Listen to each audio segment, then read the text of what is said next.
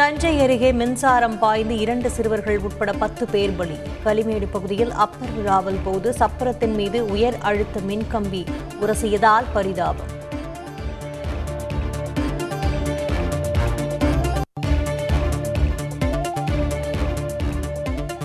தேர் திருவிழாவில் சப்பரம் மீது மின்சாரம் பாய்ந்ததால் தூக்கி வீசப்பட்டு பத்து பேர் படுகாயம். தஞ்சை அரசு மருத்துவமனையில் தீவிர சிகிச்சை.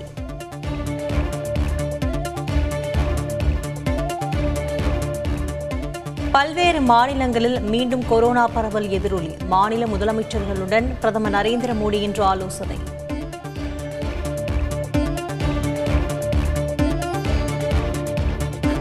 கொரோனா தொடர்பாக பிரதமர் நடத்தும் ஆலோசனையில் முதலமைச்சர் ஸ்டாலின் பங்கேற்பு. காணொலி வாயிலாக கலந்து கொள்கிறார்.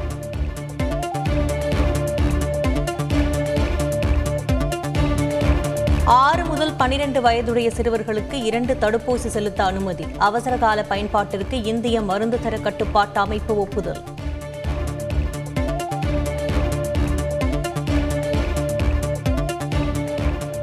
அமெரிக்க துணை அதிபர் கமலா ஹாரிஸுக்கு கொரோனா தனிமைப்படுத்திக் கொண்டதாக தகவல்.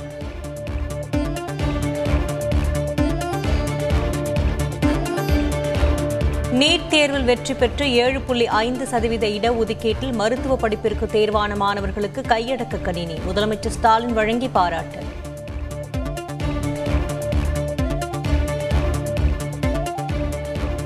எய்ம்ஸ் செவிலியர்கள் சங்கத்தினர் போராட்டம் வாபஸ்.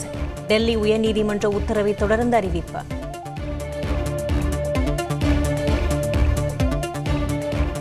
வகுப்பறையில் மாணவர்கள் வன்முறையில் ஈடுபடுவது சட்டப்படி குற்றம். டிஜிபி சைலேந்திரபாபு எச்சரிக்கை.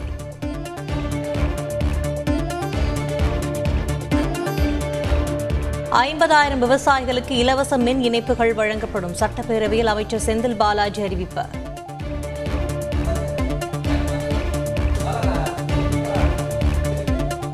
தமிழகத்தில் ஏற்பட்ட மின்வெட்டு தொடர்பாக சட்டப்பேரவையில் காரசார விவாதம். முன்னாள் அமைச்சர் தங்கமணிக்கும் அமைச்சர் செந்தில் பாலாஜிக்கும் இடையே வார்த்தை மோதல்.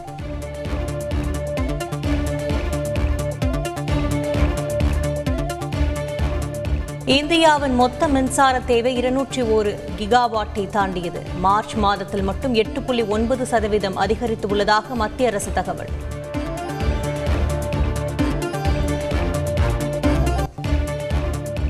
இஸ்லாமிய மக்களுக்கு பாஜக எப்போதுமே துணையாக இருக்கிறது. இஃப்தார் நோன்பு திறப்பு நிகழ்ச்சியில் தமிழக பாஜக தலைவர் அண்ணாமலை பேச்சு.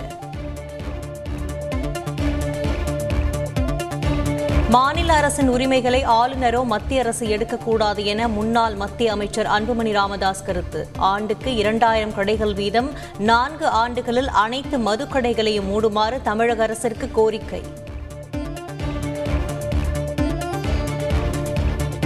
ஐம்பதாயிரம் விவசாயிகளுக்கு இலவச மின் இணைப்புகள் வழங்கப்படும். டாஸ்மாக் ஊழியர்களுக்கு ஊதிய உயர்வையும் அறிவித்தார் அமைச்சர் செந்தில் பாலாஜி.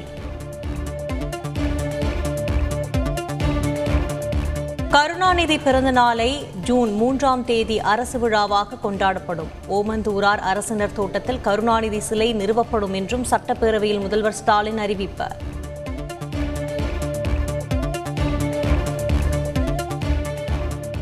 ஓமந்தூரார் அரசினர் தோட்ட வளாகத்தில் வைப்பதற்காக பதினாறு அடி உயர கருணாநிதி சிலையை தயாரிக்கும் பணி. திருவள்ளூர் மாவட்டம் மீஞ்சூர் அருகே சிற்பி தீனதயாளன் தலைமையில் பத்து பேர் குழுவினர் தீவிரம்.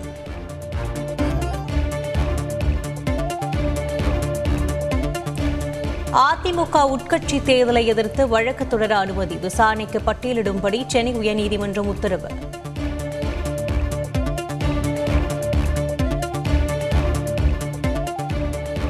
முன்னாள் பிரதமர் ராஜீவ்காந்தி கொலை வழக்கில் தண்டனை பெற்ற நளினிக்கு பரோல் நீட்டிப்பு. நான்காவது முறையாக மேலும் முப்பது நாட்கள் நீட்டித்தது தமிழக அரசு உத்தரவு.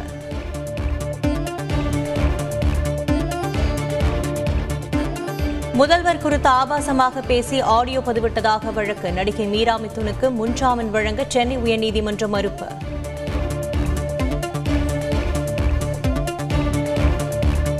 நடிகர் விமல் மீது புகார் அளித்த தயாரிப்பாளர் சிங்காரவேலனுக்கு பதினைந்து நாள் நீதிமன்ற காவல். சென்னை சைதாப்பேட்டை நீதிமன்ற உத்தரவை அடுத்து புழல் சிறையில் அடைப்பு.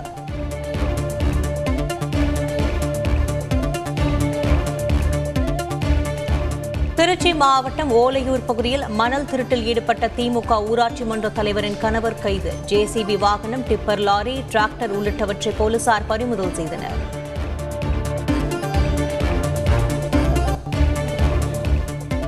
இந்தோனேஷிய கடற்படையினரால் சிறைப்பிடிக்கப்பட்ட குமரி மீனவர்கள் ஏழு பேர் விடுதலை. விமானம் மூலமாக நான்கு பேர் இன்று சென்னை வருவதாக தகவல்.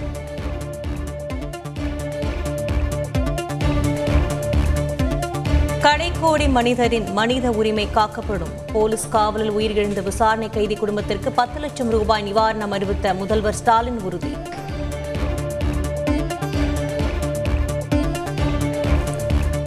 ஜெயலலிதா மரணம் தொடர்பான அனைத்து விசாரணைகளும் நிறைவு. ஜூன் இருபத்தி நான்காம் தேதிக்குள் அறிக்கை தாக்கல் செய்ய ஆறுமுகசாமி ஆணையம் திட்டம்.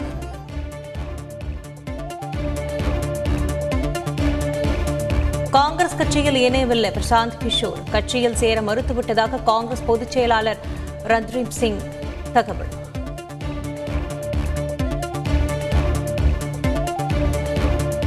தமிழகத்திற்கு கொடுக்கப்படும் நிதி பங்கீடு இருபத்தைந்து ஆண்டுகளாக குறைந்து கொண்டே வருகிறது. நிதியமைச்சர் பிடிஆர் பழனிவேல் தியாகராஜன் குற்றச்சாட்டு.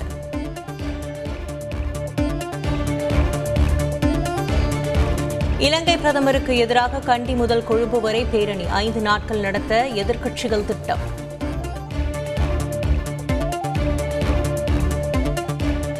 பிரதமர் பதவியில் இருந்து ராஜினாமா செய்யப்போவதில்லை என மஹிந்த ராஜபக்சே அறிவிப்பு. எதிர்க்கட்சியினர் பெரும்பான்மையை காட்டினால் பதவி விலக தயார் எனவும் சவால். ரஷ்யாவில் மழலையர் பள்ளியில் மர்ம நபர் துப்பாக்கிச் சூடு. நான்கு பேர் உயிரிழந்ததாக முதல் கட்ட தகவல்.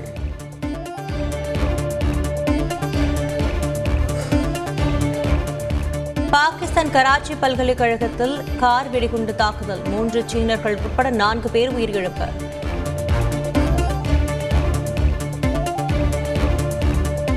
ஐபிஎல் கிரிக்கெட் போட்டியில் ராஜஸ்தான் அணி வெற்றி. இருபத்தி ஒன்பது ரன்கள் வித்தியாசத்தில் பெங்களூரு அணியை வீழ்த்திய அபாரம்